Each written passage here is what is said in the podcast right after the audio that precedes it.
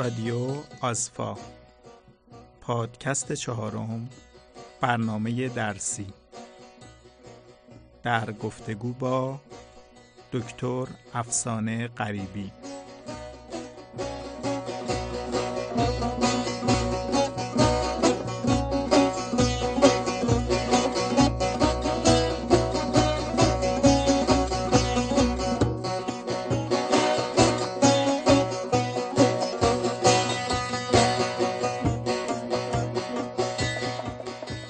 سلام.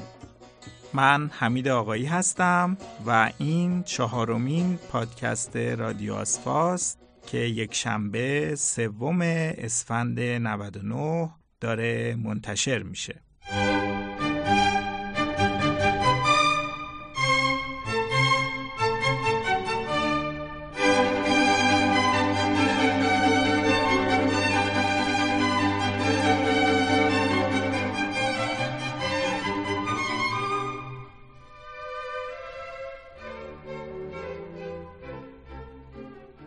موضوع چهارمین پادکست رادیو آسفا برنامه درسیه. وقتی قراره که ما قدم در مسیر انجام کاری بذاریم که شامل مراحل مختلفی میشه، یکی از چیزهایی که معمولاً پیش از شروع کار فوراً به اون فکر می‌کنیم داشتن برنامه برای موفقیت در اون کاره. بدیهیه که آموزش و یادگیری زبان هم از این داستان مستثنا نیست. در مورد آموزش زبان تصور عمومی اینه که کار برنامه ریزی و تدوین برنامه درسی باید توسط نهادها، مراکز و مؤسسه های آموزشی صورت بگیره که این البته تصور نادرستی هم نیست. اما این تصور نباید به این معنا باشه که مدرسان و زبان آموزان از این موضوع کاملا برکنار هستند و نقشی در طراحی برنامه درسی ندارم. در این پادکست من قصد دارم در این زمینه از مهمان برنامه بپرسم که اصولا منظور از برنامه درسی در آموزش زبان چیه؟ چه ضرورتی داره و شامل چه اهداف و ارکانی میشه؟ و آیا با وجود کتاب های تدوین شده موجود که دارای محتوا و ترتیب آموزشی مشخص هستند آیا باز هم ما به برنامه درسی نیازمندیم یا خیر همینطور در مورد انواع مختلف برنامه درسی پرسش هایی رو مطرح خواهم کرد اینکه برنامه های درسی نظیر برنامه دستور محور، نقشی مفهومی، تکلیف محور، محتوا محور و سایر برنامه های مطرح در این زمینه چیا هستند و هر کدوم چه مزایا و محدودیت هایی دارند. مهمان این قسمت رادیو آسفا خانم دکتر افسانه غریبی هستند. خانم دکتر غریبی دکترای زبانشناسی از دانشگاه علامه طباطبایی دارند و همکنون کارشناس واحد آموزش و پژوهش بنیاد سعدی هستند. ایشون در زمینه های برنامه ریزی آموزشی و طراحی برنامه درسی، تهیه و تدوین مواد آموزشی و آزمونسازی فعالیت های مختلفی انجام دادن و سرپرستی گروه تعلیف مجموعه کتاب های چهار مهارتی مینا رو هم بر عهده دارند که این کتاب ها معرف حضور مدرسان آموزش زبان فارسی به غیر فارسی زبانان هم هست. همینطور ایشون کتاب های 100 نکته در روش تدریس، سی روش آموزش زبان و مسائلی در طراحی برنامه درسی رو هم ترجمه کردند و گفتگوی این برنامه در مورد برنامه درسی هم با محوریت کتاب مسائلی در طراحی برنامه درسی صورت گرفته. امیدوارم که شنونده این گفتگو باشید و این گفتگو براتون مفید واقع بشه.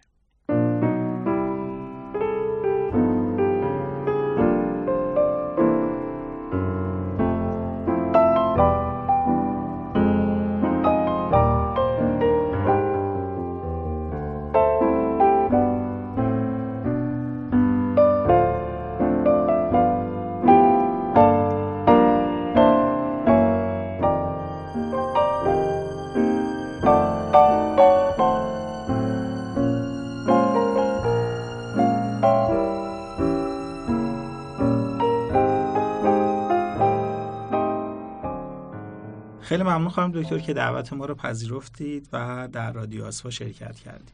خواهش می‌کنم. به نام خدا و سلام به شنوندگان محترم رادیو آسفا. خانم دکتر وقتی که صحبت از برنامه درسی می‌کنیم این سال مطرح هست که ضرورت برنامه درسی و برنامه ریزی برای کلاس آموزش زبان چی هست؟ مخصوصا اینکه حالا ممکنه بعضی این سال به ذهنشون خطور بکنه که وقتی که ما یک کتاب درسی داریم که نقشه محتوایی داره و همه چیز در اون ظاهرا مشخص شده چه ضرورتی داره که من به عنوان یک معلم یا یک مسئول آموزش برای کلاس زبان برنامه درسی جداگانه تدوین بکنم؟ این ضرورت از کجا میاد؟ درسته این سوال مهمیه. ببینید هر کسی که درگیر هست با آموزش و به نحوی شغلش یا حتی علاقه مندش مرتبط میشه با حوزه آموزش و مخصوصا مسئله آموزش زبان نیازمند برنامه ریزی آموزشی و برنامه درسیه. دست کم یک اطلاعات پایه‌ای در این حوزه باید داشته باشه. من افراد رو به نسبت این محیط برنامه ریزی آموزشی به دو دسته تقسیم می‌کنم. در واقع این دو دسته تو دو سره پیوستار هستند و بقیه در این پیوستار قرار دارن به نحوی به واسطه نقش هایی که بهشون داده میشه. توی یه سر پیوستار افرادی هستند که در نقطه صفر تصمیم گیری هستند یعنی اصلا قدرت و نقش تصمیم گیرنده ندارن. یک کتاب درسی مشخصی هست به این افراد داده میشه. بهشون میگن که یک کلاس زبان آموزی شما در مثلا ده هفته باید از این درس تا این درس کتاب رو تدریس بکنید. هر جلسه ساعتش مشخصه امتحان پایان ترم مشخصه. همه چیز از پیش تعیین شده و دقیقه. معلم هیچ نقشی در تغییر اون برنامه درسی یا انتخاب مواد آموزشی یا حتی آزمونسازی نداره. من این نقطه رو میگم نقطه صفر تصمیم گیری. در اون سر پیوستار هم افرادی قرار دارن که تصمیم گیرنده کل هستند مشخص می‌کنن که یک زبان آموز از کجا شروع بکنه کجا امتحان بده چه چیزی بخونه با چه ترتیبی بخونه. حتی تکلیف های کلاسی آزمون های میان ترم همه چیز برای اونها مشخص میشه توسط این افراده برنامه ریزان کل هستن. یا این فرد مسئول آموزشه یا این فرد خود معلمه. به فرض بگیرید که یک معلم یک کلاس خصوصی داره. درسته که نقش معلم داره اما نقش مهمتر اون برنامه ریز آموزشیه. او باید تصمیم بگیره چه کتابی رو در چه بازه زمانی با چه برشی به زبان آموزش درس بده. فرد در هر کدوم از این نقطه ها قرار بگیره یا میانه این نقطه یعنی یه بخشی از برنامه به اون تجویز شده یه بخشی از برنامه دست اونه یا قدرت تغییر و اصلاح برنامه رو داشته باشه به هر حال براش ضروریه که کمی برنامه درسی ببینه بدونه. اصول و نظریه هاش رو بدونه مراحل برنامه درسی رو بدونه انواعش رو بدونه. پس به نظر من اگر کسی از خودش می‌پرسه که آیا نیازمند برنامه درسی هستم یا نه به واسطه نقشی که در آموزش دارم سوال من این هست که بله نیاز دارید و این ضروریه. اما اینکه چقدر بدونید و چقدر مسلط باشید بستگی به اون نقشی داره که توی آموزش میپذیرید. و حالا راجع به کتاب درسی که بعضی عنوان می‌کنن که کتاب درسی می‌تونه جای برنامه درسی رو بگیره در این مورد چی می‌تونیم بگیم در واقع؟ ببینید من یه اصلی رو بگم که تقریبا همه افرادی که درگیر حوزه آموزش زبان دوم هستند چه نظریه پرداز هستند و چه نقش های اجرایی داشتند همه این اصل رو پذیرفتند که کتاب برنامه درسی نیست. میشه از یک کتاب یا مواد آموزشی از پیش تهیه شده مثل یک سی دی، مثل یک سامانه آموزشی آنلاین مثل یک اپلیکیشن به عنوان برنامه درسی استفاده کرد. میشه یک برنامه از پیش تعیین شده رو مبنای برنامه درسی یک دوره قرار داد. ولی اینکه همیشه این اتفاق بیفته و ما بپذیریم که یک کتاب یا هر نوع محتوای از پیش تهیه شده یک برنامه درسی جامعه و هیچ تغییر نباید توش ایجاد بشه این یک اشتباه محضه. چرا؟ دلیل اول کتاب با شم زبانی و تشخیص و انتخاب و درجه بندی معلفان اون مجموعه نوشته شده. و شاید اون معلفان نیازها و ضرورتهای همه افراد مخاطب رو در نظر نگرفتن. کتاب محدودیت هایی داره که گاهی کاملا متناسب با یک دور است ولی در بیشتر موارد این اتفاق نمیافته. معلمی کتاب رو می‌بره سر کلاس و می‌خواد اونو مبنای برنامه درسی خودش قرار بده. اما یا اون کتاب محتوای کافی نداره برای اون دوره یا محتوای مناسب نداره یا زبان آموز نمی‌تونه ارتباط خوبی برقرار کنه. گاهی لازمه منابعی به این کتاب اضافه بشه یا محتوایی از کتاب کم بشه. گاهی لازمه درسها جابجا بشه. گاهی ترتیب درس ها در واقع به تشخیص معلفان بوده ولی معلم سر کلاس احساس می‌کنه که یک بخشی از یک درس باید زودتر تدریس بشه. این یک ایراد بر کتاب های درسی که الزامن یک کتاب نمی‌تونه برنامه درسی صرف باشه. نکته دوم اینه که کتاب ها با اهداف تجاری نوشته میشن.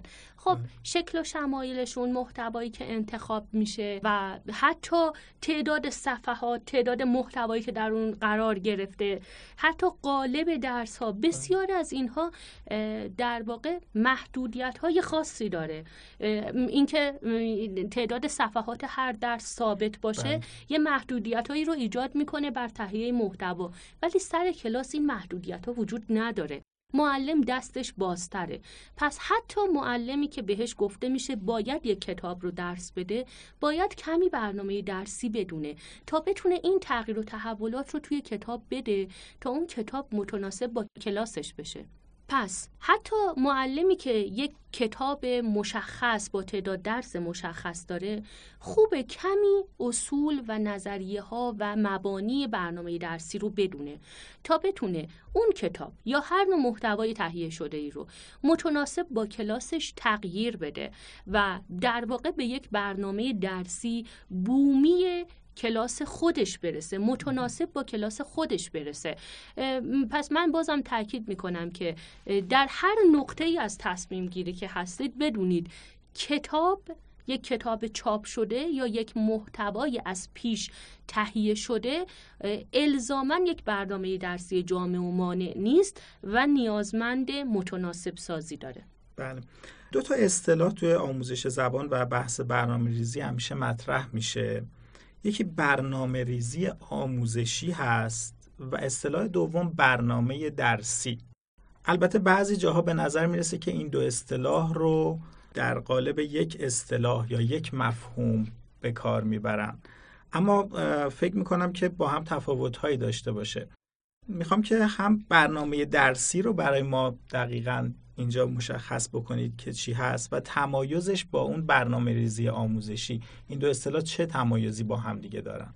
بله این خیلی خیلی نکته مهمیه که ما بدونیم وقتی از برنامه ریزی آموزشی صحبت می‌کنیم در واقع کدام کارها و اقدامات رو شامل میشه و برنامه درسی چیه؟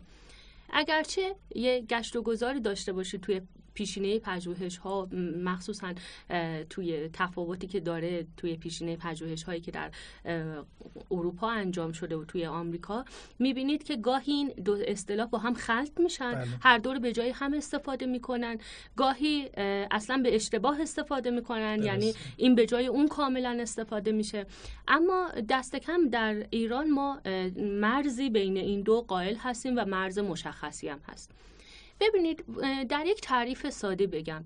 تمام اقداماتی که ما برای برگزاری یک دوره و رسیدن به نتیجه نهایی یک دوره زبان آموزی انجام میدیم برنامه ریزی آموزشیه. از ابتدا یعنی از شیوه های جذب زبان آموز تربیت مدرس برنامه ریزی برای آن چیزی که قرار درس بدیم به زبان آموزمون خود تعیین محتوا آیا این محتوا یک کتاب یک سامانه آنلاین؟ آیا محتوا رو معلم قرار تهیه کنه ببره سر کلاس؟ محتوا رو قرار از جایی تهیه بکنیم و ببریم سر کلاس؟ امتحان هایی که برگزار میشه حتی تجهیزات کلاس. بله. تصمیم گیری در مورد اینکه این کلاس به صورت مجازی باشه یا حضوری. و اگر به صورت مجازی چه برنامه های جانبی برش انجام بشه. حتی در مورد برنامه های خارج از کلاس. آیا لازمه که این زبان آموزا در خارج از کلاس هم تجربه زبان آموزی داشته باشن؟ گردش در شهر داشته باشن یا مواردی از این دست؟ ببینید چقدر گسترده است. این اقدامات گسترده در حوزه برنامه ریزی آموزشیه اما این برنامه ریزی آموزشی در واقع یه سری گام داره یه سری مراحل داره و چند رکن داره. یکی از ارکانش مثلا نیازسنجیه. شما بدون اینکه نیازهای زبان آموزاتون رو بشناسید نیاز هم خیلی مفهوم گسترده یا بله. اینکه هم خواسته زبان آموز رو در بر می‌گیره هم ضرورت ها هم کمبودها که در واقع به نظر من برنامه دیگه ای رو میطلبه که راجع به نیازسنجی صحبت بله بکنیم. بله نیازسنجی مفهوم خیلی مهمی هست که اونم الزاما یک کار خیلی فنی پیچیده نیست در واقع معلمم باید یکم از مهارت های نیازسنجی آشنا باشه اما یکی از ارکان برنامه ریزی آموزشی اینه که نیازسنجی اتفاق بیفته. یک سازمان نهاد یا مرکز که می‌خواد دوره ای رو برگزار کنه حتی یک معلم خصوصی که می‌خواد یه دوره ای رو برگزار کنه کمی نیازسنجی می‌کنه. یکی از ارکان برنامه ریزی آموزشی برنامه درسیه. پس برنامه درسی بخشی از مفهوم گسترده برنامه ریزی آموزشیه. خب تا اینجا مرز این دو اصطلاح رو مشخص کردیم. اما از اونجایی که برنامه امروز ما متمرکز هست بر مفهوم برنامه درسی فکر می‌کنم که خوبه در مورد ابعاد و ویژگی های خود برنامه, برنامه درسی, درسی. صحبت بله. کنیم. بله. که شامل چه مواردی میشه؟ اصلا تعریف برنامه درسی چی هست؟ ببینید برنامه درسی در واقع در یک مفهوم ساده و خیلی مقدماتی و پایه این هست که تعیین بکنیم چه چیزی رو با چه ترتیبی به زبان آموز هامون درس بدیم درست. در واقع چه چیزی و با چه ترتیبی دو رکن هر برنامه ای هست. شما اگر برنامه به فرض بگیرید ارائه های مقاله های یک سمینار یا یک کنفرانس رو بخواید ببینید انتظار دارید یک جدولی از کارها و اقداماتی که انجام میشه توی این کنفرانس ببینید با یک ترتیب زمانی. رکن چی و با چه ترتیب زمانی؟ این دو رکن ارکان اصلی برنامه درسی هستند اما نکته مهمتر اینه که وقتی این جدول برنامه رو داریم یک سوال مهمتری هم برامون مطرح میشه که نمی‌تونیم عینا ببینیم اونو. ولی انتظار داریم که اون برنامه ما رو به اون پاسخ اون سوال برسونه. و اون فلسفه پشت این برنامه ریزی آموزشیه. چرا این برنامه درسی رو می نویسیم درست. اصلا چرا چنین برنامه با چنین ترتیبی وجود داره؟ این ترتیب یا آن چیزی که در این برنامه قرار داره چه هدفی رو دنبال می‌کنه؟ در واقع هدف اگرچه در خود برنامه دیده نمیشه ولی رکن اساسی و پایه اون هست که فراتر از خود برنامه درسی اهمیت داره و باید به اون بپردازیم.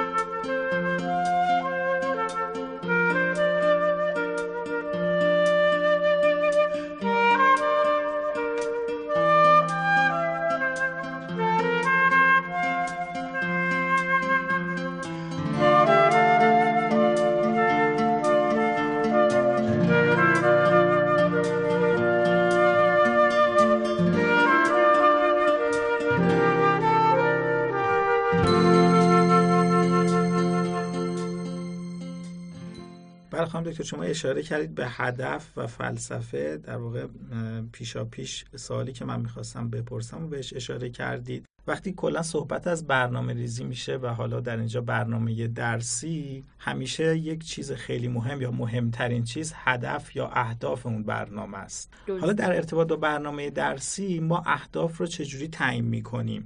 یعنی ما باید چه اهدافی رو برای یک برنامه درسی چه نوع اهدافی رو برای یک برنامه درسی در نظر بگیریم.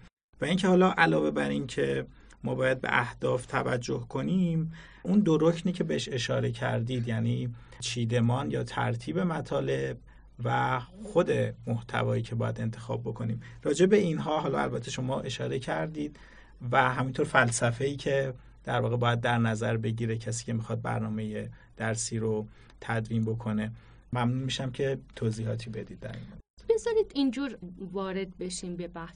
ببینید ما نمیشه کاری رو در زندگی انجام بدیم و فلسفه ای پشتش نباشه. این فلسفه ناخداگاه در ذهن ما وجود داره. گاهی به اون آگاهیم گاهی نیستیم. از صبح که بیدار میشیم و اولین اقداماتی که انجام میدیم نوع تعاملاتمون تلاشهایی که می‌کنیم برنامه های روزمره که داریم حتی برنامه هایی که برای چند روز آینده یا چند سال آینده داریم حتما یه فلسفه ای پشتش داره در واقع وقتی میگیم واژه فلسفه گاهی افراد فکر می‌کنن که ما داریم از یک مفهوم خیلی تخصصی بله. دور از ذهنی صحبت می‌کنیم که خاص یک طبقه خاص بله. یک خاص فیلسوفاست آره فقط یه عده خاصی هستن که باید فلسفه کنن تفکر کنن و اندیشه کنند و یه سری اندیشه هایی رو به صورت یه پکی به ما بدن. اینطور نیست. همه ما مدام در حال در روز در حال فلسفه کردن هستیم. اندیشیدن هستیم. گاهی این اندیشه ها خیلی عمیق و خداگاهن. یعنی در واقع فرا اندیشه است. ما خودمون در مورد اندیشه خودمونم مدام فکر می‌کنیم. گاهی هم اینطور نیست. به طور روتین سالها و سالها خودمون این کارها رو انجام دادیم یا دیگران انجام دادن و ما هم انجام میدیم. اما یک چرایی پشتش وجود داره. در مورد برنامه درسی هم همینطوره. یک چرایی پشت برنامه درسی وجود داره که گاهی ما بهش آگاه نیستیم. ممکنه معلم بگه من کاری ندارم به من یه کتاب درسی دادن گفتن که تدریس کن. اما هیچ وقت از خودم نپرسیدم که من الان چرا باید انقدر روی این نوع تکلیف یا این نوع محتوا متمرکز بشم و محتواهایی رو که به نظرم میاد باید ببرم سر کلاس نبرم سر کلاس؟ یا اینکه چرا انقدر یک آزمون اهمیت داره و من باید برای اینکه زبان آموزم برای اون آزمون آماده بکنم روی یک محتوای متمرکز بشم. این چرایی باید در کل فرایند آموزش با ما باشه. یعنی ما مداوم از خودمون بپرسیم چرا این رو آموزش میدم؟ و حتما پاسخ روشنی هم براش پیدا بکنیم. این پاسخ روشنه همون هدف است. یعنی وقتی که تو مراحل مختلف چرایی رو پرسیدیم و یه پاسخ روشن هم بهش دادیم اون هدف تعیین شده. اما این پاسخهای روشن از یک جنس نیستند اینکه معلم سر کلاس از خودش بپرسه که من آیا باید قواعد نحوی زبان رو درس بدم یا نه؟ اگر باید درس بدم چرا؟ و اگر نباید درس بدم چرا؟ یک نوع هدف رو برای ما مشخص می‌کنه. یعنی در واقع یک جایی طراح برنامه درسی یا برنامه ریز آموزشی از خودش می‌پرسه که چه چیزی رو باید آموزش بدم و با چه ترتیبه و چرا. و برای این چرایی پاسخ روشن میده. اون پاسخ روشن آن چیزی است که باید درس بدیم. یک نوع هدفه ولی از جنس عینیت. یعنی یه هدف عینیه. بد نیست بدونید که در پیشینه پژوهش ها به این عینیت ها میگن objectives.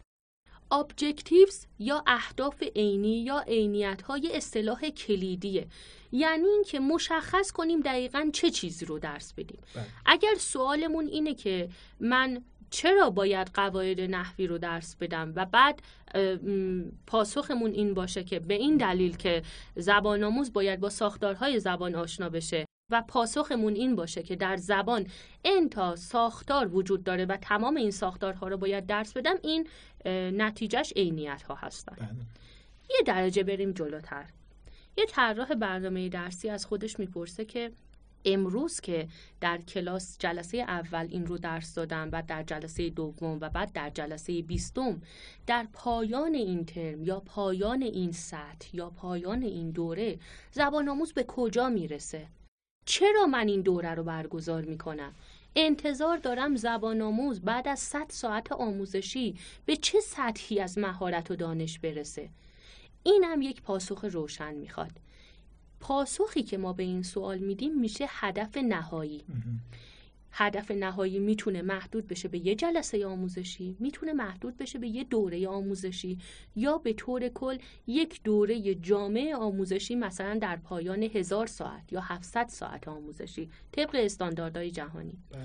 اما نکته مهم اینه که یک هدف نهایی برای زبان آموز در نظر بگیریم بله. زبان آموز من می‌خواد در نهایت بتونه ارتباط برقرار کنه بتونه متن بخونه بتونه ترجمه کنه بتونه درباره زبان صحبت کنه یا اینکه بتونه یک فیلم رو کامل ببینه بفهمه و درباره اون صحبت بکنه. اینکه زبان آموز بعد از گذراندن چند ساعت آموزشی باید به چه سطحی از دانش و مهارت برسه یه نوع هدفه. بهش بله. میگن هدف نهایی. نهایی. و دقیقا باید مشخص بشه توی یک برنامه درسی که اهداف نهایی یا اهداف عینی اون برنامه چیا هستن؟ یعنی لیست باید بشه فهرست بشه که در طول دوره معلم یا مدرس یا کسانی که نظارت دارن بدونن که چقدر از اون برنامه محقق شده یا نشده و در پایان دوره هم بتونن ارزیابی بکنن. اهمیتش اینجاست دیگه. دقیقا اینه. یک برنامه خوب یعنی برنامه ای که اهداف عینی و اهداف نهایی اون مشخص بشن. بخش عمده ای از اجرای برنامه به عهده معلمه یا در نهایت به عهده معلف یک مجموعه کتاب یا مجموعه آموزشی که اون اهداف رو پوشش بده. اما اینکه تعیین بشه هدف نهایی و هدف عینی چیه کار طراح برنامه درسیه و باید همه چیز رو روشن بگه. اگر ابهامی در برنامه درسی در ابتدای دوره باشه در طول دوره امکان اجرای اون خیلی پایین میاد. بعدا آزمون ها روایی نخواهند داشت. آزمونی می‌گیریم که با اون اهداف همخانی ندارن. و نتایجی به دست میاریم که نتایج متقن و معتبری نیستن. ما بسیاری از آزمون های دنیا رو می‌بینیم نه فقط در ایران دنیا که معتبر نیستن. یا دست کم خود افراد اعتراض دارن که این آزمون نتونسته به درستی و به میزان کافی دانش و مهارت های اونها رو سنجش بکنه. یک دلیل این برمیگرده به برنامه درسی. بله. چون گاهی برنامه های درسی برای اجرا در کلاس نیستند. اتفاقا برای خود آزمون ها هستند. بله. پس یک آزمون هم نیازمند برنامه درسی هست و اگر اهداف عینی و اهداف نهایی در اون برنامه درسی به روشنی مشخص نشن آزمون خوبی هم نخواهیم داشت و آزمون ابزاری برای سنجش و حتی ارزیابی خود برنامه درسی. خیلی ممنون خانم دکتر. من پیش از اینکه این برنامه رو شروع بکنیم در هفته پیش کتاب شما رو مطالعه کردم کتاب خوب شما رو که ترجمه کردین و دیدم که به یک هدف دیگه ای هم اشاره کردید هدف قایی. در مورد این هدف هم اگر توضیح بدید و چه فرقی می‌کنه با اون دو هدف دیگر ممنون میشم. بله اینجاست که دقیقا به مسئله فلسفه می‌رسیم. یعنی اینکه تا یک جایی تصمیم گیری و پاسخ به چرایی ها کار ساده ایه اما فکر کنید که باید تصمیم بگیریم درباره اینکه چرا باید یک چیزی رو به افراد یاد بدیم. این چرایی فقط در حوزه آموزش زبان دوم نیست. اگر شما بخواید به کودک هم چیزی یاد بدید باید در مورد آن چیزی که می‌خواید بهش یاد بدید خیلی محتاط باشید. شما نمی‌تونید هر چیزی رو انتخاب کنید. از دنیای بی نهایت از این همه اطلاعاتی که در دنیا وجود داره. رویدادها پدیده ها ویژگی ها از بین همه اونها بدون اینکه هیچ نیازسنجی بکنید یا هیچ فلسفه پشت نیازسنجی شما باشه هر چیزی رو که به دستتون رسید انتخاب کنید و به افراد یاد بدید. شما می‌بینید حتی در مورد کودک در انیمیشن ها در برنامه های آموزشی که صدا سیما پخش می‌کنه حتی در سیدی هایی که برنامه های خانگی هم هستن یک احتیاطی وجود داره. اینکه ما بخشی از زبان یا فرهنگ یا پدیده های دنیا رو مثل جنگ خونریزی یاد نمیدیم به کودکانمون. بله. در مورد زبان آموزی هم همینه. ما چه مخاطبمون کودک نوجوان و چه بزرگ سال باشه باید کمی محتاط باشیم در آن چیزی که می‌خوایم درس بدیم. پشت این احتیاط یک چرایی وجود داره که مرتبط میشه با هدف قایی ما از آموزش. ما انتظار داریم بعد از آموزش از فرد چه چیزی بسازیم؟ چه دانشی بهش منتقل بشه؟ اون فرد قرار چه نقش هایی رو تو جامعه بپذیره؟ آیا ما باید بهش ایدئولوژی رو درس بدیم یا ندیم؟ فرهنگ درس بدیم یا ندیم؟ آیا باید همه پدیده ها و اطلاعات و وقایع و حقایق دنیا رو در قالب زبان به او درس بدیم یا ندیم؟ در نهایت انتظار داریم فارسی آموز ما مشخصا در مورد زبان فارسی میگم. فارسی آموز ما چه نقشایی رو بپذیره؟ این هدف قاییه. یعنی مثلا یک هدف متعالی و قایی که من همیشه برای فارسی آموزی در نظر می‌گیرم و سعی می‌کنم در محتوای کتاب ها یا کلاسم رعایت بکنم اینه که انتظار دارم فارسی آموز من که در واقع غیر ایرانی و غیر فارسی زبانه بخشای خوب و ابعاد متعالی و زیبای فرهنگ ایرانی تفکر ایرانی اندیشه اسلامی ایرانی رو بیاموزه و در یک سطحی در واقع نماینده ای از زبان و فرهنگ ایران بشه. انتظار دارم که اون جامعه ایران رو با خوبیهاش بشناسه و بخشی از این جامعه و این تعامل بشه چرا؟ چون شما می‌دونید که هرچه بیشتر یک جامعه زبانی رو بپذیریم بهتر اون زبان رو یاد می‌گیریم و ارتباط بهتری برقرار می‌کنیم و احتمال فسیل شدن در ذهن ما کمتره. هرچه ما با ابعاد و ویژگی های یک جامعه مشکل داشته باشیم و ازش فاصله بگیریم امکان اینکه اون زبان رو بهتر یاد بگیریم خیلی کمه و احتمال فسیل شدن در ذهن ما بالا میره. در نتیجه یکی از اهداف قایی اینه به طور کل در مورد زبان آموزی ما یه هدف قایی هم باید در نظر بگیریم. یعنی اینکه فکر نکنیم هدف اول و آخر زبان آموز ما اینه که گذشته ساده یاد بگیره. یا بتونه یک جمله بنویسه. درست. امروز هدف عینی اون اینه که ساختار زبان یاد بگیره. بعد از گذشتن 100 ساعت یا 700 ساعت فارسی آموزی او باید چیکار بکنه؟ باید به چه سطحی از دانش و مهارت زبان فارسی برسه که ما انتظار داشته باشیم اون نقش هایی غیر از فارسی آموزی بپذیره؟ استاد زبان فارسی بشه مترجم بشه آثار خوب رو ترجمه کنه در این صورت اهداف ما متعالی تره به نظر می‌رسه که حالا با این توضیحاتی که دادید این اهداف قایی به نوع نگاه کسی که به عنوان برنامه ریز درسی مطرح هست خیلی بستگی داره. یعنی اینکه نگاهش به انسان اصولا چجوری هست؟ یعنی زبان آموز رو چجوری می‌بینه؟ کاملا درسته. اصلا شما حوزه فلسفه آموزش رو ببینید و مطالعه کنید می‌بینید که حوزه خیلی گسترده هم هست. یعنی مرتبط هم با آموزش هم با حوزه فلسفه. هر وقت که فلسفه نگاهش به انسان تغییر کرده حوزه آموزش زبان تاثیر گرفته. تا زمانی که فلسفه اعتقاد داشته که بعضی از افراد حکیم مطلق هستند و بعضی از افراد نادان و آنها باید به اینها درس بدن شما می‌بینید که رابطه معلم و یادگیرنده چه زبان آموز چه دیگر یادگیرنده ها چطوری هست؟ یعنی اینکه من یک کوزه آب هستم پر از آب و تو یک لیوان خالی هستی و نقش من فقط اینه. پس چه کسی تعیین کننده اینه که چه چیزی درس بدم؟ من. چه کسی تعیین کننده اینه که با چه ترتیبی درس بدم؟ من. نقش یادگیرنده چیه؟ دریافت کننده مطلق. بله. اما وقتی می‌بینید فلسفه میره جلوتر قائل به ذهن میشه. میگه نه اون فردی که روبروی من ایستاده همچون من ذهن داره. همون قدری که در ذهن من فعل و انفعالاتی اتفاق میفته فرد روبروی من هم دارای ذهنی با این فعل و انفعالاته.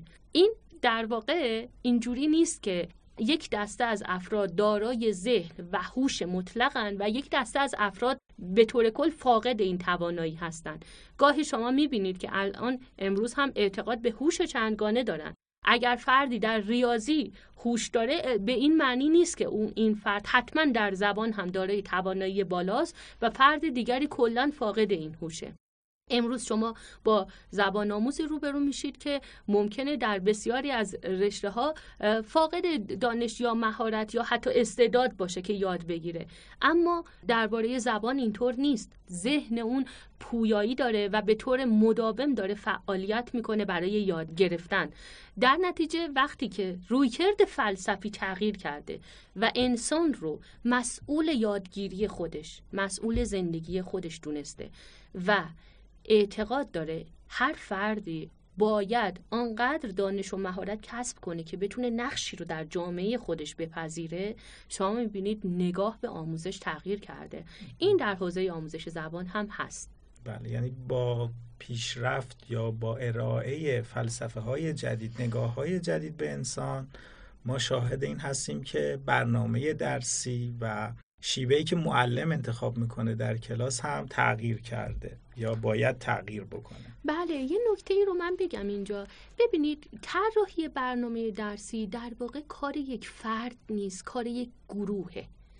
این گروه باید متشکل باشه از چند فرد با های مختلف. یکی از این تخصص ها فلسفه است. بله.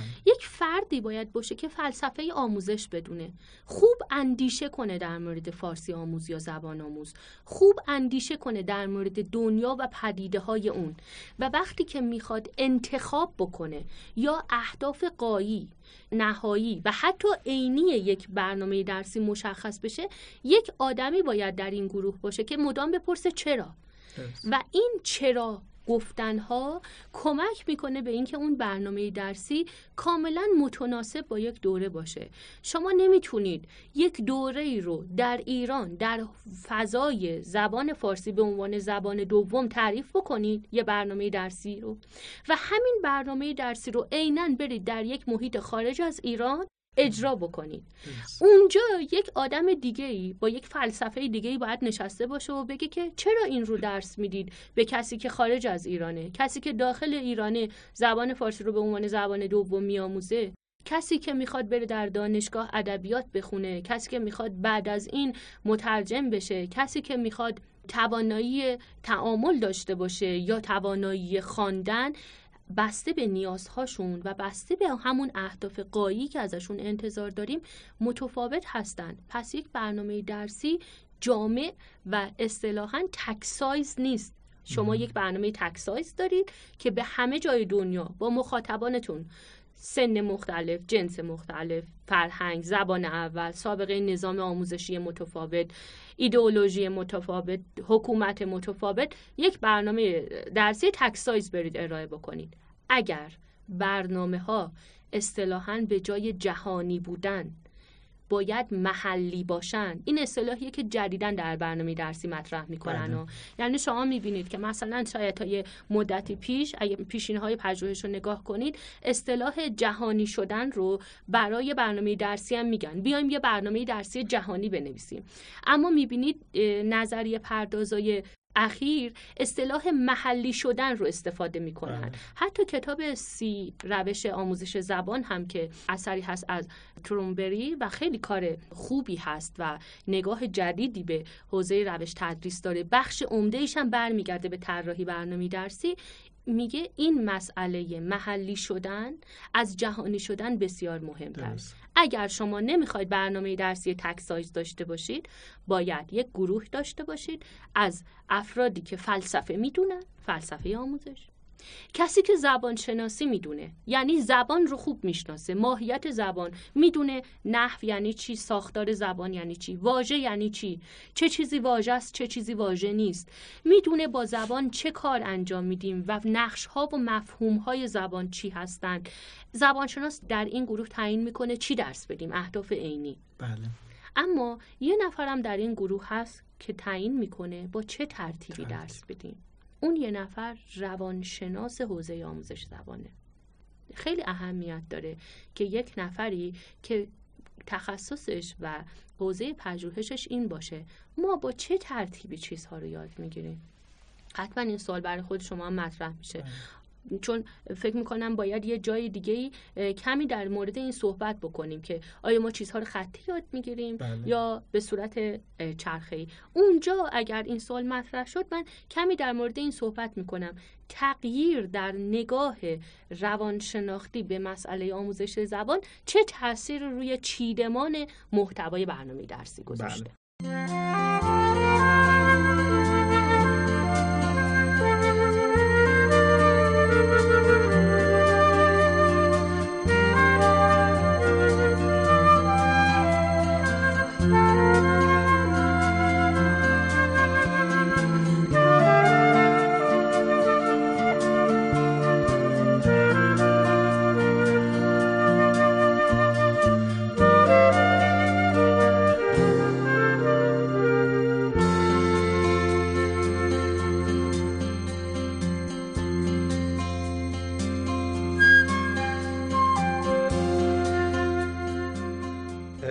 نکته که اشاره کردید مقدمه میشه برای یه سری طبقه بندی های دوتایی که طبقه بندی های کلی هستند برای برنامه درسی. مثلا ما یه طبقه بندی داریم که میگه برنامه درسی فراورد محور باشد یا اینکه فرایند محور. طبقه بندی های دیگری هم هست مثلا ترکیبی باشه برنامه درسی یا تحلیلی و همونطور که اشاره کردید برنامه درسی می‌تونه خطی یا انباشتی باشه یا چرخه‌ای یا بازیافتی. فکر می‌کنم که الان فرصت خوبیه که در این جای بحث ما به این دوتایی ها بپردازیم و در موردشون بیشتر صحبت بکنیم. درسته. در واقع ما می‌خوایم یک نظم و سامانی بدیم به انواع برنامه درسی. و مشخص بکنیم که هر کدوم چه ویژگی هایی دارن و در چه طبقه قرار می‌گیرن. این اصطلاحات دوتایی که شما میگی در واقع بخشی از ویژگی های اون برنامه درسی رو نشون بله. میده. یه نکته هم همین ابتدا بگیم که هیچ برنامه درسی نیست که خیلی محض و مطلق در یک طبقه قرار بگیره. مخصوصا امروز با تجربه هایی که انسان در حوزه آموزش زبان دست کم کسب کرده می‌دونه که یک برنامه درسی محض نمی‌تونه جواب بده. بیشتر برای طبقه بندی و اینکه از نظر نظری ما بدونیم که حوزه هر کدوم از این بحث ها چجوری هست این کار انجام دقیقاً. و بعد اینکه بدونیم که این طبقات رو چجوری می‌خوایم با هم تلفیق بکنیم. بله. ویژگی رو بشناسیم. در واقع اینجوره که وقتی که ما موقع طراحی برنامه درسی یعنی اون تیمی که تشکیل شد و نشستن در مورد اهداف صحبت کردن می‌رسن به اینکه عینیت ها رو مشخص بکنن. این طبقه بندی ها باید بدونید که مشخصا در مورد اهداف عینی هستن. یعنی بله. اون عینیت هایی که ما توی جدول به صورت مستقیم می‌بینیم مشخص می‌کنیم. اگر آن چیزی که قرار درس بدیم به زبان آموزا و در نهایت بگیم زبان آموز باید آن چیز رو بلد باشه. آن چیز مشخصا زبان باشه خود زبان.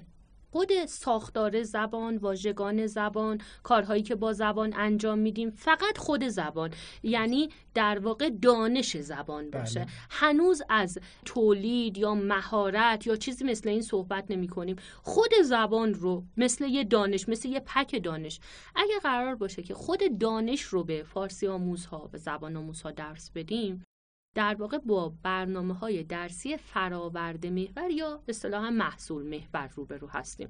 یعنی محصول چیه؟ همون خود زبانه. بله. خیلی خوب برای اینکه درسش بدیم پس ما میایم خود زبان رو تجزیه و تحلیل می‌کنیم تفکیک می‌کنیم اجزایش رو بعد همون اجزا رو میریم درس میدیم. یعنی چی؟ شما از خودتون می‌پرسید زبان چی داره؟ یکی از چیزهایی که زبان داره اینه که مجموعی از قواعد. بی نهایت هم نیستن. یعنی شما دست کم در مورد زبان فارسی بعید می‌تونم که بیشتر از 120 نکته دستوری باشه که قابلیت آموزش داشته باشه برای یک فارسی آموز در مورد زبان فارسی معاصر. دیگه صحبتی هم از قواعد نحوی که ممکنه در مثلا دستور تاریخی و اینا نمی‌کنه. آره دستور تاریخی یا حتی مثلا دوره‌ای که هنوز ادبیات فارسی دری داریم یا مثلا چند چهار پنج قرن پیش نه اون قواعدی نه. بله. فارسی امروز معاصر که یه فارسی آموز بتونه یک جمله ای رو بسازه یا یک جمله ای رو بخونه. ببینید دارم از بند و جمله صحبت بله می‌کنم بله. در این حد. بخونه بفهمه یا بشنوه بفهمه یا بتونه یک جمله تولید بکنه. یک قاعده نحوی ساده. زبان در واقع یه مجموعه ای از قواعد نحوی محدوده. اینم بله. برمیگرده به اقتصاد زبان دیگه. یعنی انتظار داریم که یک قواعد نحوی ساده ای باشن که زبان آموز با دونستن اونها بتونه مثلا بی نهایت جمله رو تولید بکنه. وقتی خود این قواعد رو زبان شناس که زبان رو توصیف می‌کنه میاد استخراج می‌کنه فهرست می‌کنه و اون قواعد رو با همون فرمول ها و بعد مثلا با نمونه به زبان آموزمون درس میدیم این میشه یک نوع برنامه فراورده محور از نوع ساختاری. بله. اما ممکنه سوال این باشه و سوال خیلی ها هم این بوده که خب اگه قواعد نحوی رو درس بدم و با این محدودیت باید یه ماده خامی باشه که بذاره توی این فرمول ها این قواعد نحوی بی نهایت جمله تولید بکنه در واقع مثل چرخه تولید یا مثلا خط تولید بله. یک کارخونه است یه ماده خام یا یه خط تولید بله. ثابته اون ماده خام چیه واژگان. بله. یعنی یه نوع برنامه درسی هست که میگه واژه درس بدید. واژه ها بار معنایی بالایی دارن. شما ممکنه جمله تولید نکنید. اما با یه واژه ساده یا چند تا واژه هم می‌تونید نظر یا احساسات یا حتی اصلا مفهوم بیان مفهوم خودتون رو بیان کنید. منظور خودتون رو بیان کنید. پس شاید نیاز الزاما به این نباشه که شما نحو یاد بگیرید. دستور یاد بگیرید. واژه هم که یاد بگیرید می‌تونید. بله. پس ببینید خود واژه های زبان رو داریم درس میدیم. خود واژه به صورت یک مجموعه ای از مثلا نیازهای واژگانی زبان آموزاش رو بهشون ارائه میدیم و انتظار داریم همونقدر واژه یاد بگیرن. مثلا توی یه سطحی هزار واژه بعد دو هزار واژه بعد سه هزار واژه بعد بگیم هرچی پیشرفت کرد مثلا برسه به پنج هزار واژه. خب این یک نگاه محصول محوره زبان رو به صورت یه سری فراورده می‌بینیم. همون فراورده ها رو می‌خوایم بهش درس بدیم. یا اینکه اینم پس از نوع برنامه درسی فراورده محوریه که واژگانی. بله. یا اینکه میریم بگیم که ببینیم با زبان چی کار می‌کنیم. من با زبان سلام احوال پرسی می‌کنم. از کسی درخواست می‌کنم. دعوت کسی رو رد می‌کنم. کسی رو به جایی دعوت می‌کنم. درخواست کسی رو رد می‌کنم. کارهایی هم که با زبان می‌کنیم اونها هم بی نهایت نیستن بله. یه محدوده ای دارن که اگر اونا رو فهرست بکنیم می‌تونیم مشخص بکنیم در هر کار چه واژه ها و ساختارهایی استفاده می‌کنیم بله. ببینید به نظر میاد نگاه ما نگاه ارتباطی و نگاه کلا اما خوب که بهش نگاه کنید بازم میگیم برای درخواست کردن یه سری واژه محدوده بله. یه سری ساختار محدود بله. پس با بازم نگاهمون فراورده محوره بله که در واقع یه جور کارکردها رو ما میایم لیست می‌کنیم و باز هم. انتظار داریم که به این نتایج برسیم در درسته. انتها. به این محصول. محصول نهایی چیه؟ زبان آموز بتونه در یک موقعیت خرید قرار بگیره و چند ساختار محدودی رو تولید بکنه. اسم پوشاک بدونه اسم رنگا رو بدونه بتونه یه پوشاکی با یه رنگ خاصی رو با یه قیمت خاصی خرید بکنه. پست بازم محصول رو محصول. پس کارکردها هم یه بخشی از این ترکیبی ها هستن. انواع دیگه ای هم هستن. دیگه خیلی نباید دسته بندی ها می‌تونه اجزای دیگه مثل مهارت محورا. بله. گاهی اینجوریه که شما به جای اینکه قواعد رو درس بدید میرید میگید زبان آموز اگه قراره بتونه بخونه باید بهش متن بدم خود متن رو دقیقا متنی رو که می‌خواید یاد بگیره می‌برید سر کلاس و همون رو بهش آموزش می‌دید یا توی کتاب میگنجونید مثل انواع کتابایی که روی خواندن یا شنیدن. هستن بله. یا در مورد نوشتن اگر انتظار دارید ده قاعده نوشتن رو بدونه همون ده قاعده نوشتن رو می‌برید سر کلاس و همون ده قاعده رو بهش درس می‌دید اینا هم باز فراورده مح... فراورده محور بله از اینا. از نوع اسمشون میشه مهارت برنامه درسی مهارت محور یا گاهی بهشون میگن مهارت ها محور اسکیلز بیستن بله. یعنی ممکنه چند تا مهارت رو با هم تلفیق کنید بله. خواندن صحبت کردن نوشتن و مثلا خواندن و اینا بله. ببینید برنامه درسی که میگه بیایم اجزای زبان رو تفکیک کنیم بدیم به زبان آموز. بعد اون خودش این اجزا رو میچینه کنار همدیگه یاد می‌گیره. من جدا خواندن رو بهش درس میدم جدا نوشتن رو. اون بعدها خواندن و نوشتن و شنیدن و صحبت کردن و واژه و دستور رو میچینه کنار همدیگه می‌رسه به مهارت اصلی زبان. بله. اگر ما روی کردمون اینه که بیایم زبان رو تفکیک کنیم مثل آجر از هم جدا کنیم. آجرا رو دونه دونه بدیم به زبان آموز بعد بگیم زبان آموز خودش این آجرا رو به همون ترتیبی که ما بهش درس دادیم. میچینه روی همدیگه می‌رسه به یه دیوار کامل. به اینا میگن برنامه های درسی ترکیبی. در واقع اون دوتایی که ترکیبی و تحلیلی هستن الان وارد اونا شدیم آره، و بحث آره. ترکیبی رو مطرح یعنی برنامه های درسی فراورده محور. که به زبان توجه دارن یا از نوع ترکیبی هن که آجر آجر زبان رو میدیم تا یه دیوار ساخته بشه یا از نوع تحلیلی یا کلی هن. دیگه آجر آجرش نمی کنیم همون محتوای بیرون رو می‌بریم سر کلاس شروع می‌کنیم به آموزش دادن. همون رو می‌خونه میشنوه همه اتفاقات روی همون محتوای کامل اتفاق میفته و بعد دیگه زبان آموز خودش مسئول اینه که از دل این محتوای کامل قواعد رو استخراج کنه واژه رو استخراج کنه هر چیزی که خودش یاد گرفت. ترتیبی بهش نمیدم بله. نمیگم امروز باید این قاعده رو یاد بگیری فردا این قاعده. من یک محصول کامل بهش میدم. این محصول کامل ممکنه یه فیلم باشه. بله. یه برنامه رادیویی باشه. یه کتاب باشه. یه بخشی از یه داستان کوتاه باشه. کلش رو میدم به زبان آموز. و بعد بهش میگم در جریان درگیری. ببینید اصطلاح درگیری اصطلاح کلیدیه. میگه شما باید زبان آموز رو درگیر بکنی. وقتی درگیره با محتوا در جریان این درگیری ذهن شروع می‌کنه به فعالیت. خودش یه سری واژه کشف می‌کنه یه سری قاعده نحوی کشف می‌کنه. خودش می‌فهمه که جمله ها چجوری به همدیگه وصل میشن. یه متن چه انسجامی داره. معلم هم کمک می‌کنه اما بخش عمده ای از قاعده آموزی محول میشه به زبان آموز. ببینید این یه رویکرد فلسفی می‌خواد که قائل بشه به اینکه زبان آموز ذهن داره. درست برنامه های درسی ژانر محور از این مدلن بله. یه ژانر رو انتخاب می‌کنی. متنای روزنامه رو می‌برین سر کلاس. شروع می‌کنین به ژانر خبرهای کوتاه ورزشی خبرهای کوتاه اجتماعی. درسته.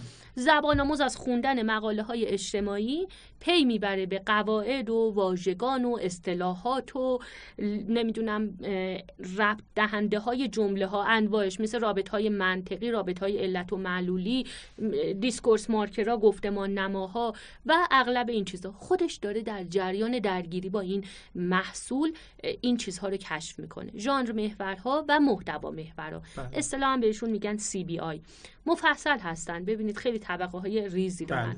بهتر من شنوندگان رو در واقع ارجاع میدم که از منابع مختلفی که این تقسیم بندی انجام دادن و از جمله کتاب مسائلی در طراحی برنامه درسی که تعریف خوبی داشته و فصل بندی خوبی داره از این انواع مطالعه بکنن انواع کارهای محتوا محور بله. یا اصطلاحا CBI از جمله اینا هستند شما قصد دارید دانشجوی زبان ادبیات فارسی بشید پس ما به شما همون ادبیات فارسی رو درس میدیم. در واقع فارسی با اهداف ویژه به نظر می‌رسه که از این نوع برنامه درسی زیاد استفاده یک نوع از این برنامه ها همینه. فارسی برای اهداف ویژه فارسی برای پزشکی فارسی برای تجارت فارسی برای ادبیات. فارسی برای ترجمه فارسی برای علوم سیاسی و در اینجا شما می‌بینید که نمی‌تونن زبان رو تفکیک کنن. درست.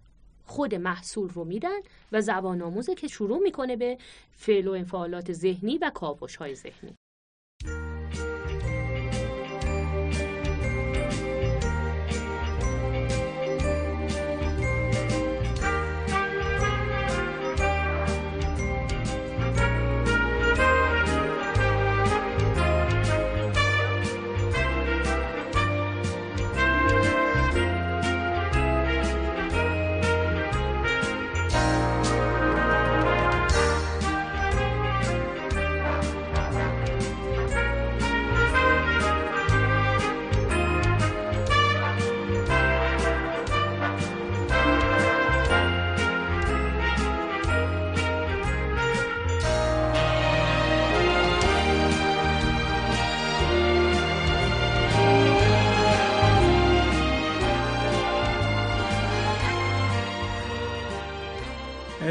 برنامه درسی تحلیلی اشاره کردید. به نظر می‌رسه که این نوع برنامه برای اینکه پیاده بشه خیلی ارتباط زیادی با برنامه فرایند محور داره. حالا کمتر ما فرصت شد که راجع فرایند محور صحبت بکنیم و بیشتر راجع به فراورده محور صحبت کردیم.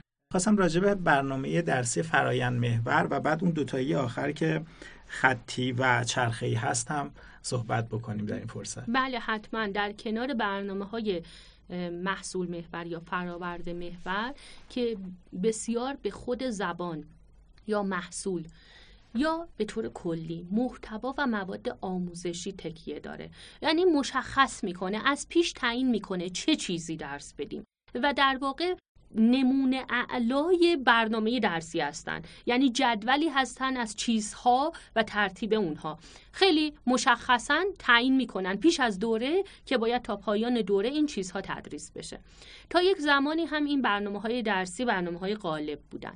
اما گاهی طراحان برنامه درسی احساس می‌کنن نباید مشخص کنن چه چیزی در کلاس تدریس بشه.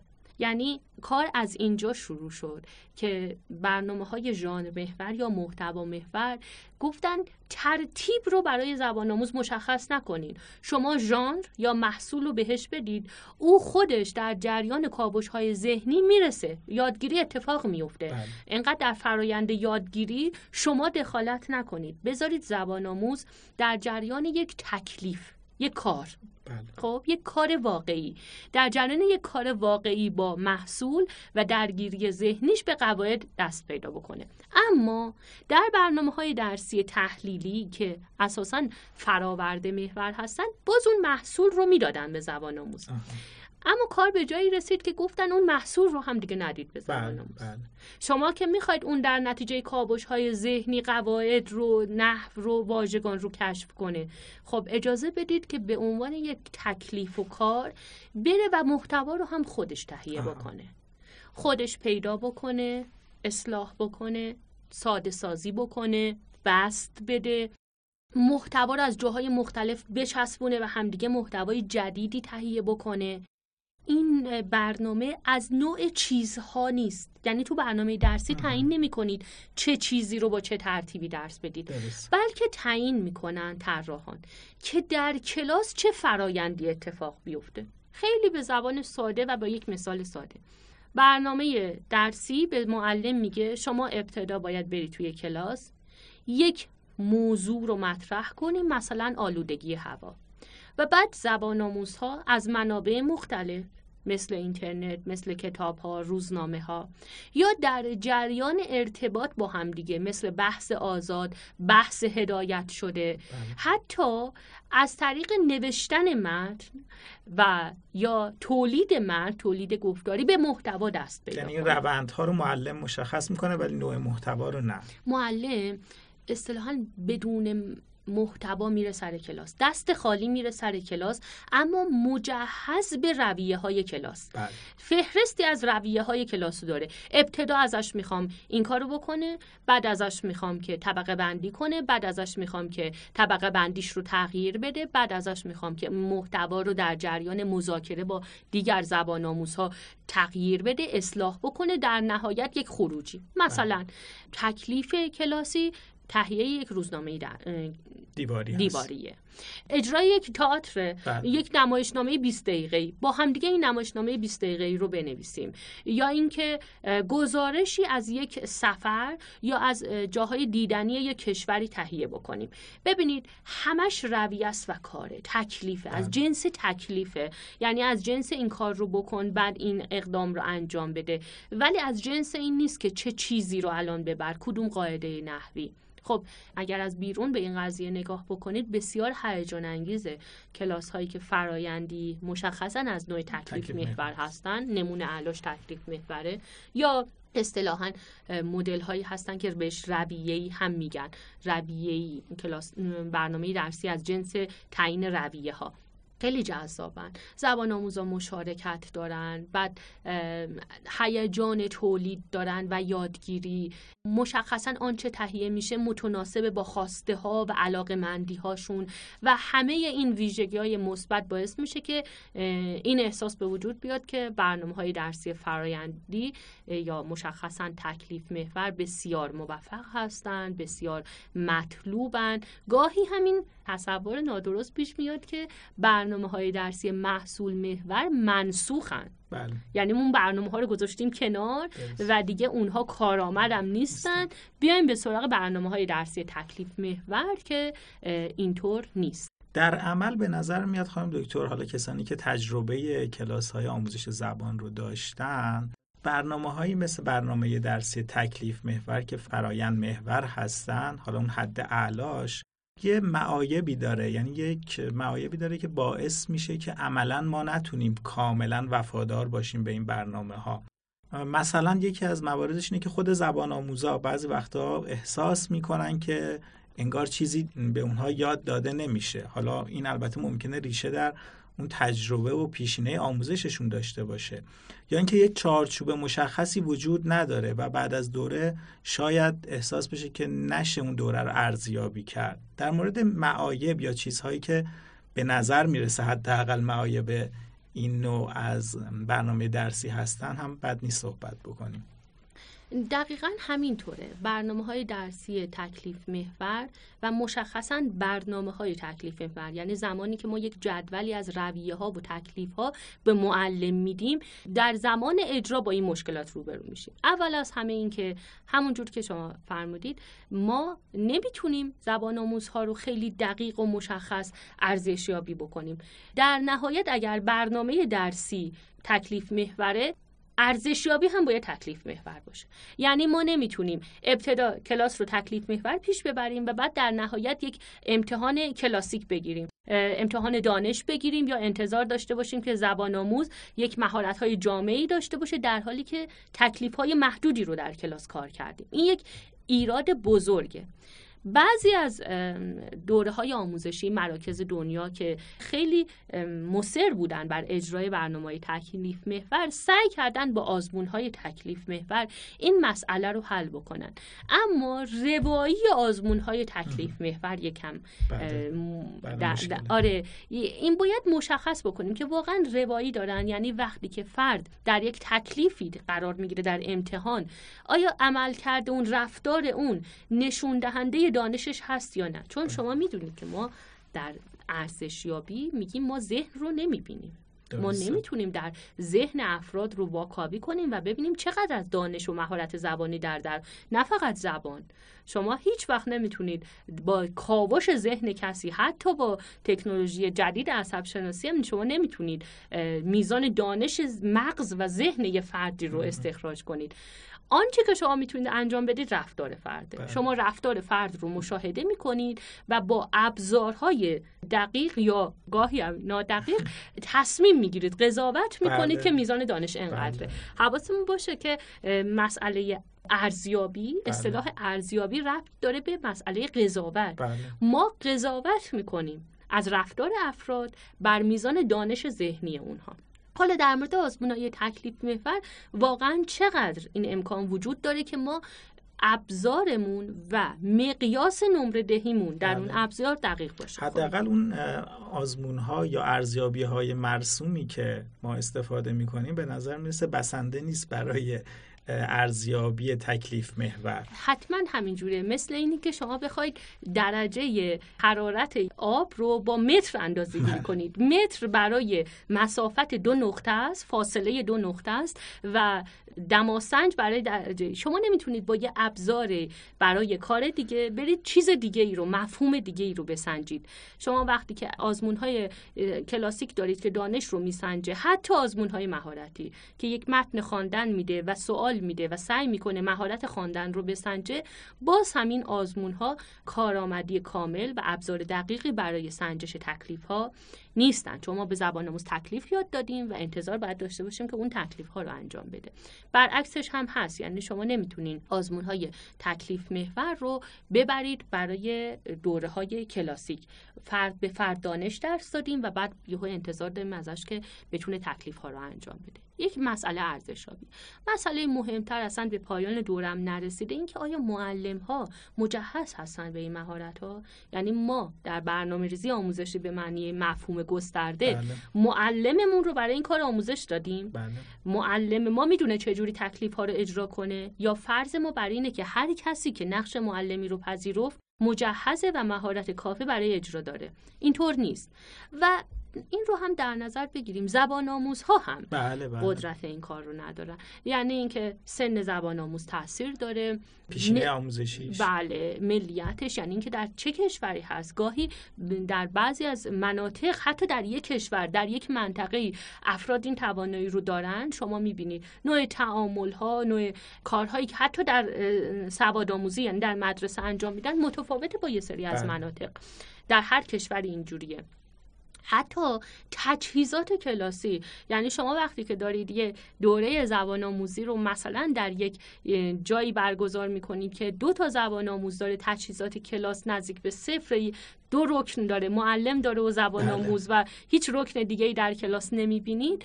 با اینکه یک کلاس خیلی نرمال و ایدئال باشه و تخته و کامپیوتر داره اگر موضوع مثل مثلا فرض بگیرید که تربیت کودک رو مطرح کردید انقدر سیستم هوشمندی که بلافاصله از اینترنت و از منابع دیگه جستجو می‌کنید مسلما برنامه های درسی متفاوتی رو میطلبه این دو محیط در نتیجه یکی از دیگه از معایب برنامه درسی تکلیف محور اینه که به تنهایی بله. به تنهایی کارآمد نیست و این رو نتایج پژوهش نشون داده اینجا کلا مسئله تلفیق بله. برنامه درسی فکر می‌کنم که برای حسن ختام بحثمون ما راجع به این تلفیق صحبت بکنیم چون راجع به طبقه بندی های مختلف صحبت کردیم و شما اشاره کردید که اینطور نیست که ما تصور کنیم یک نوع برنامه درسی منسوخ شده. حتی برنامه درسی مثلا دستور محور هنوز ما می‌بینیم که در جای خودش مهم هست و باید مد نظر برنامه ریزا قرار بگیره. من توی صحبتاتون دیدم که به برنامه درسی مذاکره محور هم اشاره کردید. می‌خوام این بحث تلفیقی و این مذاکره محور بودن که خیلی برنامه جذابی هم به نظر می‌رسه. اینها رو به عنوان حسن ختام برنامه اگه بخوایم یک نتیجه بگیریم از کل مباحث برنامه درسی چطور میشه ارزیابی کرد؟ بله برای اینکه یه جنبندی بکنید اجازه بدید من یه یه قدم قبل از جنبندی باشم و در این مورد صحبت کنم که ما تا اینجا درباره فلسفه و زبانشناسی گفتیم. بله. فلسفه تعیین کننده چراییه و زبانشناسی تعیین کننده چیستیه یعنی چی در زبان درس میدیم؟ زبانشناس تعیین می‌کنه. چرا درس میدیم؟ اهدافمون چیه؟ فلسفه. اما رکن مهم اینه که با چه ترتیبی درس میدیم. این ترتیب رو روانشناس حوزه آموزش زبان تعیین می‌کنه. تا زمانی که روانشناسا اعتقاد به رفتارگرایی داشتن یعنی رویکرد رفتارگرایی بوده ما در حوزه آموزش زبان ترتیب خطی رو می‌بینیم بله. یا اصطلاحا ترتیب انباشتی هم بهش میگن بله، بله. همون چیزی که گفتم آجرها رو جدا جدا بده زبان آموز خودش بلد این آجرها رو بچینه بله. اگر هم بلد نیست من روی هم چیدن آجرها رو هم بهش یاد میدم بله. اما انتظار دارم و تضمین کننده اینه برنامه درسی که حتما اون آجرها رو درست روی هم میچینه میره بالا و دیوار درستی درست میشه. بله یعنی اینکه نقش برنامه درسی و نقش محتوای آموزشی در حد همون حدیه که آجرها رو بهش بدم و چیدمانش رو بله. ولی دیگه بعد از اون نیست. یعنی اگر هم خونه ای ساخته نشد دیگه مشکل برنامه درسی نیست. ولی این هست. بله. یعنی این ایراد به برنامه درسی برمیگرده که اگر اون خانه ساخته نشد که ساخته هم نمیشه و تجربه های قدیم هم نشون داده افرادی که درباره زبان می‌دونن نمی‌تونن تولید زبانی بکنن یا افرادی که به زبانی صحبت می‌کنن الزاما دانش نوشتن ندارن این نشون میده که فرد خیلی هم توانایی ساختن یک خانه کامل رو نداره. البته پژوهش های جدید هم نشون میدن اینو که در واقع آموزش زبان یا یادگیری زبان اینجور نیست که شما از یک جایی شروع بکنید و مراحل پشت سر هم طی بکنید و بعد به انتها برسید. دقیقا همینه. در واقع زمانی این پژوهش ها اهمیت پیدا کرد که هم فلسفه و هم روانشناسی قائل به ذهن شدن. تا پیش از یک دوره ای همه می‌دونستند که مغزی وجود داره. اما برای بررسی مغز ما رفتار رو می‌دیدیم. بعد از مدتی متوجه شدند که فرد در کنار مغزش دارای یک ذهنه. ذهنی که دیده نمیشه اما تمام پویایی و تمام فعل و انفعالات مغز تحت تاثیر اونه. یعنی در ذهن که طبق بندی اتفاق میفته و سینرژی یعنی چیزی بیش از اطلاعات محیطی در ذهن فرد میاد. فرد با ذهن اندیشه می‌کنه فرد با ذهن خلق می‌کنه در واقع ابداع می‌کنه خلاقیت داره یاد می‌گیره. چیزی بیشتر از آنچه که من بهش یاد میدم یاد می‌گیره. چرا این اتفاق میفته نکته مهمتر چرا خطا می‌کنه. وقتی کودک خطا می‌کنه خوشحالیم. برای اینکه داریم مسیر یادگیری رو می‌بینیم. زبان آموز هم که خطا می‌کنه باید خوشحال باشیم. چون او دارای ذهنه و ذهنش داره کار می‌کنه. بله. و ذهنی که پویاه خطا می‌کنه. بله. یه ربات خطا نمی‌کنه. اما تولیداتش هم محدودیت داره. بله. کارهاش هم محدودیت داره. زبان آموزی که داره یاد می‌گیره خطا می‌کنه. زبان آموزی که مثل ربات تقلید می‌کنه خطا نمی‌کنه. پس یکی از جلوه های ذهن خطای زبان آموزه نکته دومش یک جلوه دیگهش اینه که زبان آموز ابداع هم می‌کنه. یعنی اینکه واژه‌ای در زبان نیست. قاعده واژه سازی بهش درس دادم و اون با همون قاعده یک واژه جدید خلق می‌کنه. من امروز در زبان خودم این واژه رو نمیپذیرم چون در دایره واژگانیم نیست. ولی اون میپذیره چون ذهن اون فراتر از ذهن منه. بله. فراتر از محدودیت های زبان منه. اون می‌تونه بسازه.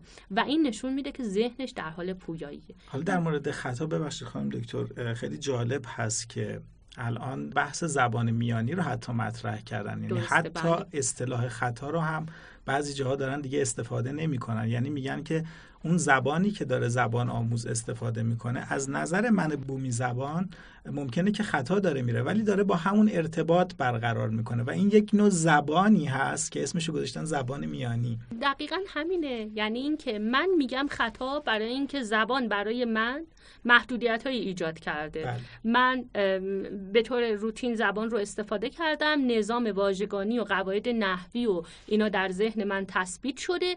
الان که به یک نظام تثبیت شده ای رسیدم هر چیزی که با این نظام فرق داشته باشه خطاه. بله. اما در ذهن زبان آموز که چنین نظام تثبیت شده ای وجود نداره. هنوز اون نظام منعطف و پویاه.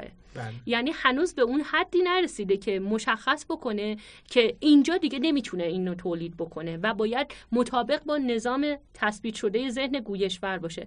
در نتیجه او دارای یک زبان میانیه و زمانی تثبیت میشه که در معرض میزان زیادی از زبان مقصد قرار بگیره. که ذهن اونم بگه که این جمله‌ای که ساختی یا این واژه‌ای که ساختی در اون زبان پذیرفته شده. نیست اینجاست که زبان میانی میره به سمت زبان درست و گویشور بله.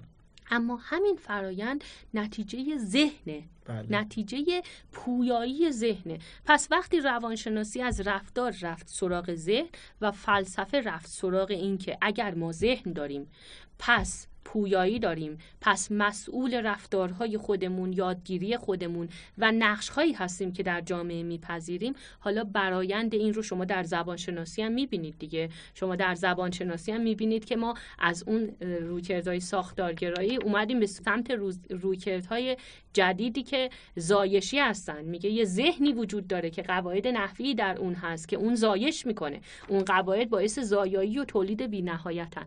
همه اینا رو بذارید این تیم کامل رو در نظر بگیرید. دیگه قائل به اون سیستم خطی و انباشتی نیستن. الان یک نظام چرخه‌ایه. نظام چرخه‌ای نمیگه که نظام خطی و انباشتی به کل منسوخه. شما به هر حال به خاطر محدودیت های زمان و فیزیک مجبورید امروز یه چیزی درس بدید فردا یه چیز دیگه بله. و مجبورید از زبان آموز بخواید که اول یه چیزی رو خوب یاد بگیره بعدا اون چیزی رو که بعدا بهش یاد می‌دید علاوه بر اون دانش قبلی باشه اصطلاحا آیه به علاوه یک بله. باشه اما ذهن و اعتقاد به ذهن باعث میشه که ما احساس کنیم زبان آموز گاهی باید برگرده. بله. این نظام خطیش رو دور بزنه بیاد از ابتدا بعضی چیزها رو دوباره یاد بگیره بیشتر یاد بگیره کمک بکنه به یادگیری علاوه بر چیزهایی که بلده. پس یک نظام چرخه‌ای که در خودش یه نظام خطی هم داره.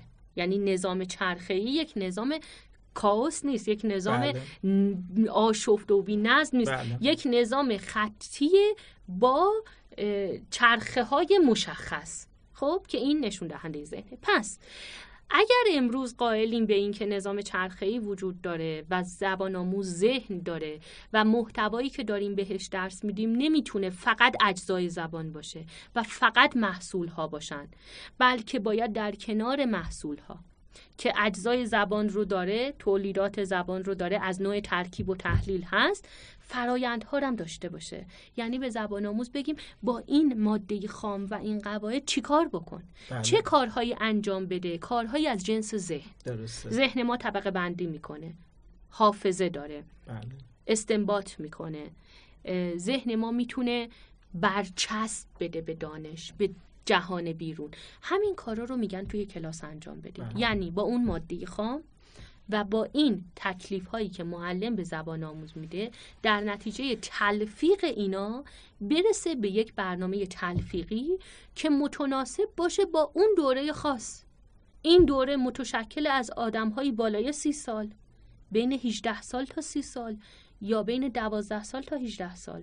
آیا شناخت کودک یا شناخت یک فرد در 13 سالگی 14 سالگی مثل قوه شناخت اونه در 20 سالگی یا 25 سالگی؟ نه.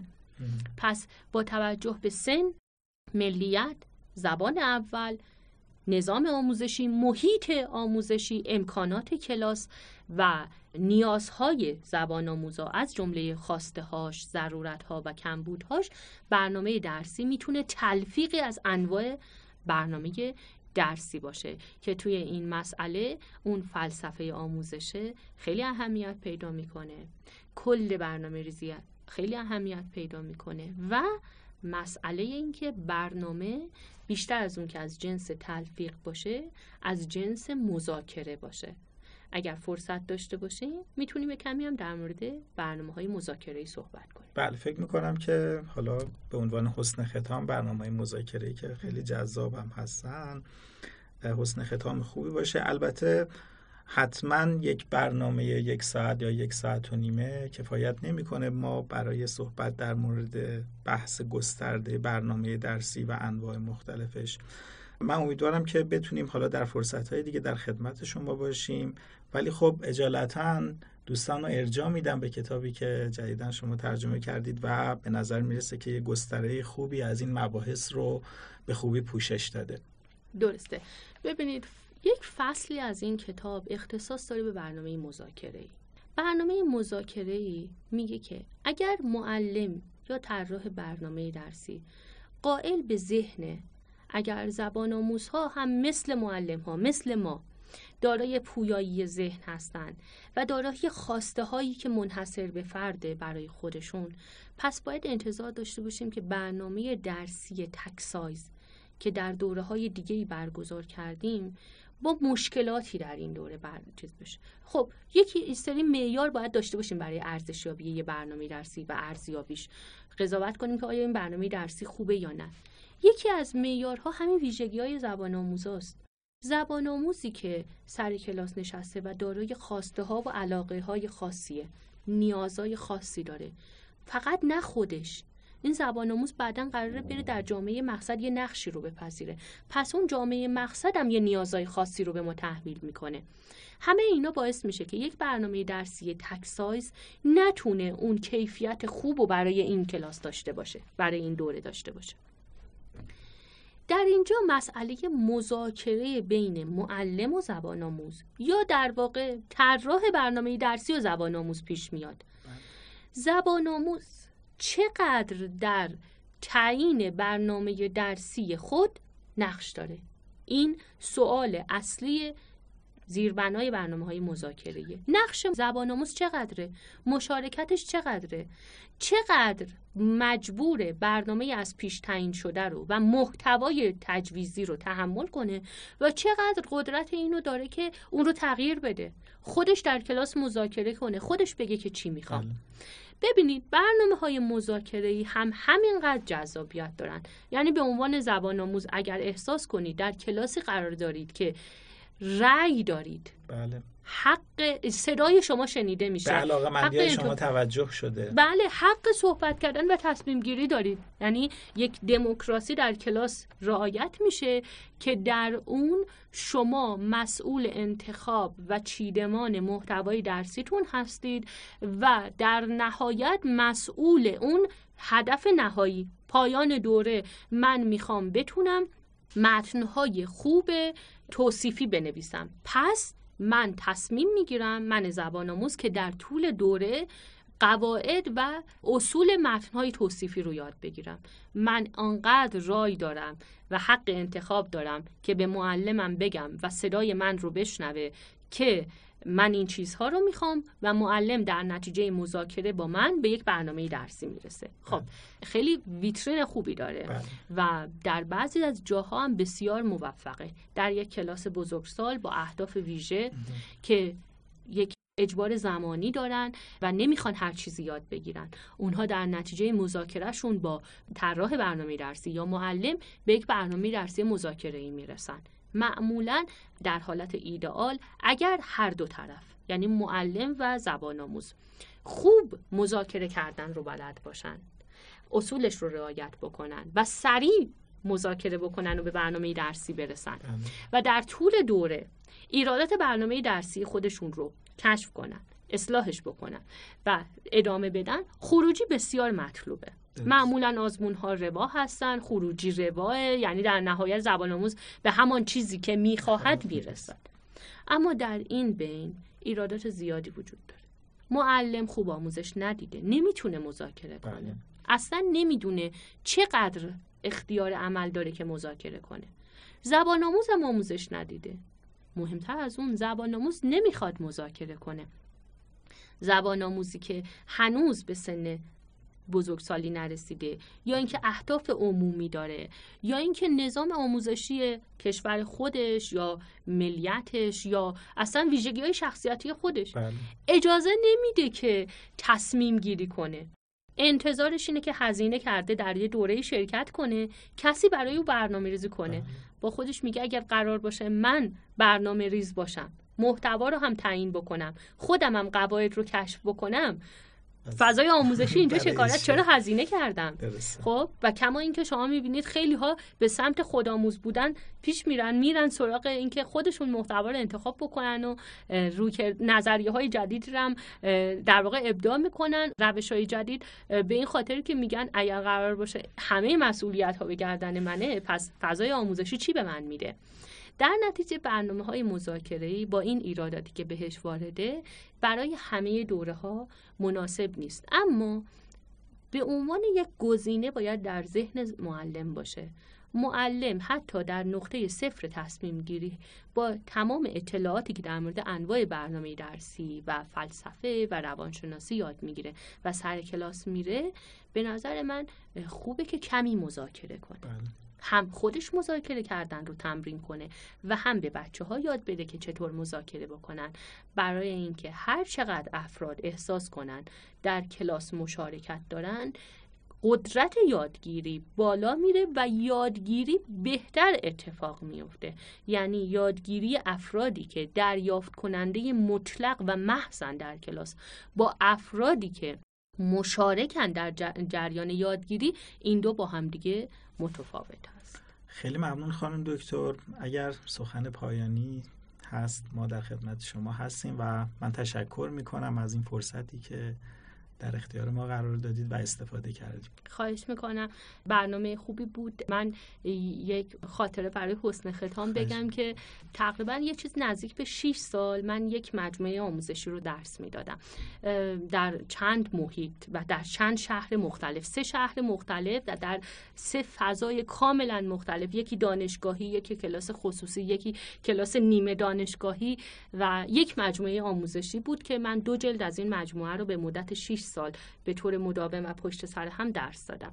شاید مثلا در مجموع 20 دوره متفاوت تشکیل شد و من هر بار برای این مجموعه آموزشی یک برنامه درسی یا اصطلاحا سیلابس جدا نوشتم. هر بار که کتاب رو می بردم و این کتاب از طرف اون مرکز در واقع منبع اصلی بود و سیلابس هم بود. می بردم سر کلاس متوجه می شدم که این کتاب در این کلاس با این ترتیب جواب نمیده. تغییراتی که توی کتاب می‌دادیم مخصوصا از جنس برنامه درسیش. بله. یعنی حذف یه قسمت هایی یا اضافه کردن های یه قسمت هایی نحوه ارائهش به هر حال. بله و همینطور مذاکره ای که با بچه ها داشتم و برای مخصوصا اضافه کردن های یه بخشی از برنامه درسی به این کتاب در جریان مذاکره ها من متوجه شدم که این ایراد در واقع به خود اون مجموعه آموزشی نبود. اون مجموعه به خودی خود یک مجموعه کارآمد بود. اما من نیازمند مسائلی در طراحی برنامه درسی برای کلاس خودم بودم که اون کتاب نمی‌تونست اون چیزها رو به من بده. و من فکر می‌کنم که این کتاب مسائل در طراحی برنامه درسی که متفاوت با کتاب های نوع خودش یعنی سعی کرده با فصل بندی مباحث و در واقع ارائه نمونه های بروزی از اجرای این برنامه ها به معلم ها بگه که چقدر مهمه حتی در همون ابتدای کار که فقط معلم هستند و در سطح مقدماتی و مبتدی معلم بودن هم چقدر نیازمند مسائل طراحی برنامه درسی هستند. سپاسگزارم خانم دکتر. حتما علاقه مندان که مباحث برنامه درسی براشون مهم هست این کتاب رو تهیه خواهند کرد و این بحث رو به شکل گسترده تری با ترجمه خوب خانم دکتر پیگیری خواهند کرد. باز هم سپاس خانم دکتر. می‌کنم در پناه حق باشید. Música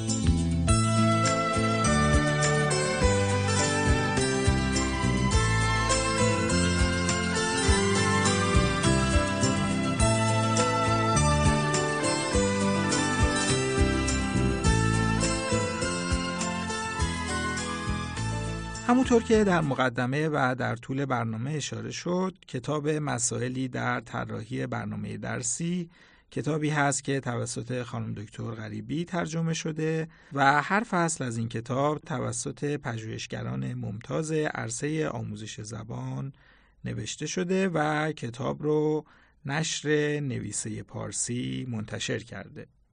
چنانچه تمایل به تهیه این کتاب دارین می‌تونین با مراجعه به سایت نشر نویسه پارسی این کتاب رو با تخفیف 20 درصد و ارسال رایگان دریافت کنید. برای سفارش این کتاب و استفاده از تخفیف اون پس از مراجعه به سایت نشر نویسه در قسمت مربوطه عبارت رادیو آسفا رو به انگلیسی و بدون فاصله وارد کنید. برای استفاده از این تخفیف هم تا نهم اسفند ماه فرصت داریم. اصول و مبانی برنامه‌ریزی درسی کتاب دیگری در این زمینه هست که آقای دکتر بهمن زندی اون رو تعلیف کردن و این کتاب رو انتشارات دانشگاه پیام نور منتشر کرده. از کتاب های که در این زمینه در دسترس شماست کتاب طراحی برنامه آموزش زبان هست که نویسنده های این کتاب پل نیشن و جان مک آلیستر هستند و این کتاب توسط دکتر مهیناز میردخان، زهرا حاجی باغری، شبنم مجیدی و مینا فرهی ترجمه شده و نشر خاموش هم این کتاب رو منتشر کرده.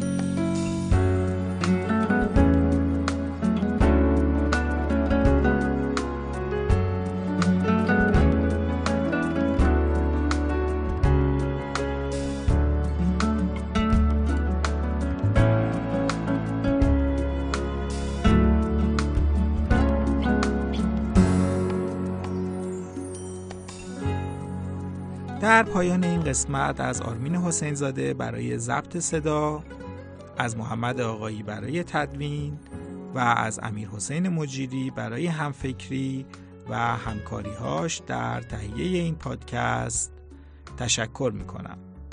همینطور بر خودم لازم می‌دونم از مجموعه بنیاد سعدی خصوصا آقای دکتر صحرایی که در جریان تهیه این پادکست ها حامی و راهنمای من بودن کمال تشکر و قدردانی رو داشته باشم و اینکه حقوق معنوی رادیو آسفا متعلق است به بنیاد سعدی. ممنونم از شما که شنونده رادیو آسفا هستین. همچنان منتظر نظرات و پیشنهادهای شما هستم.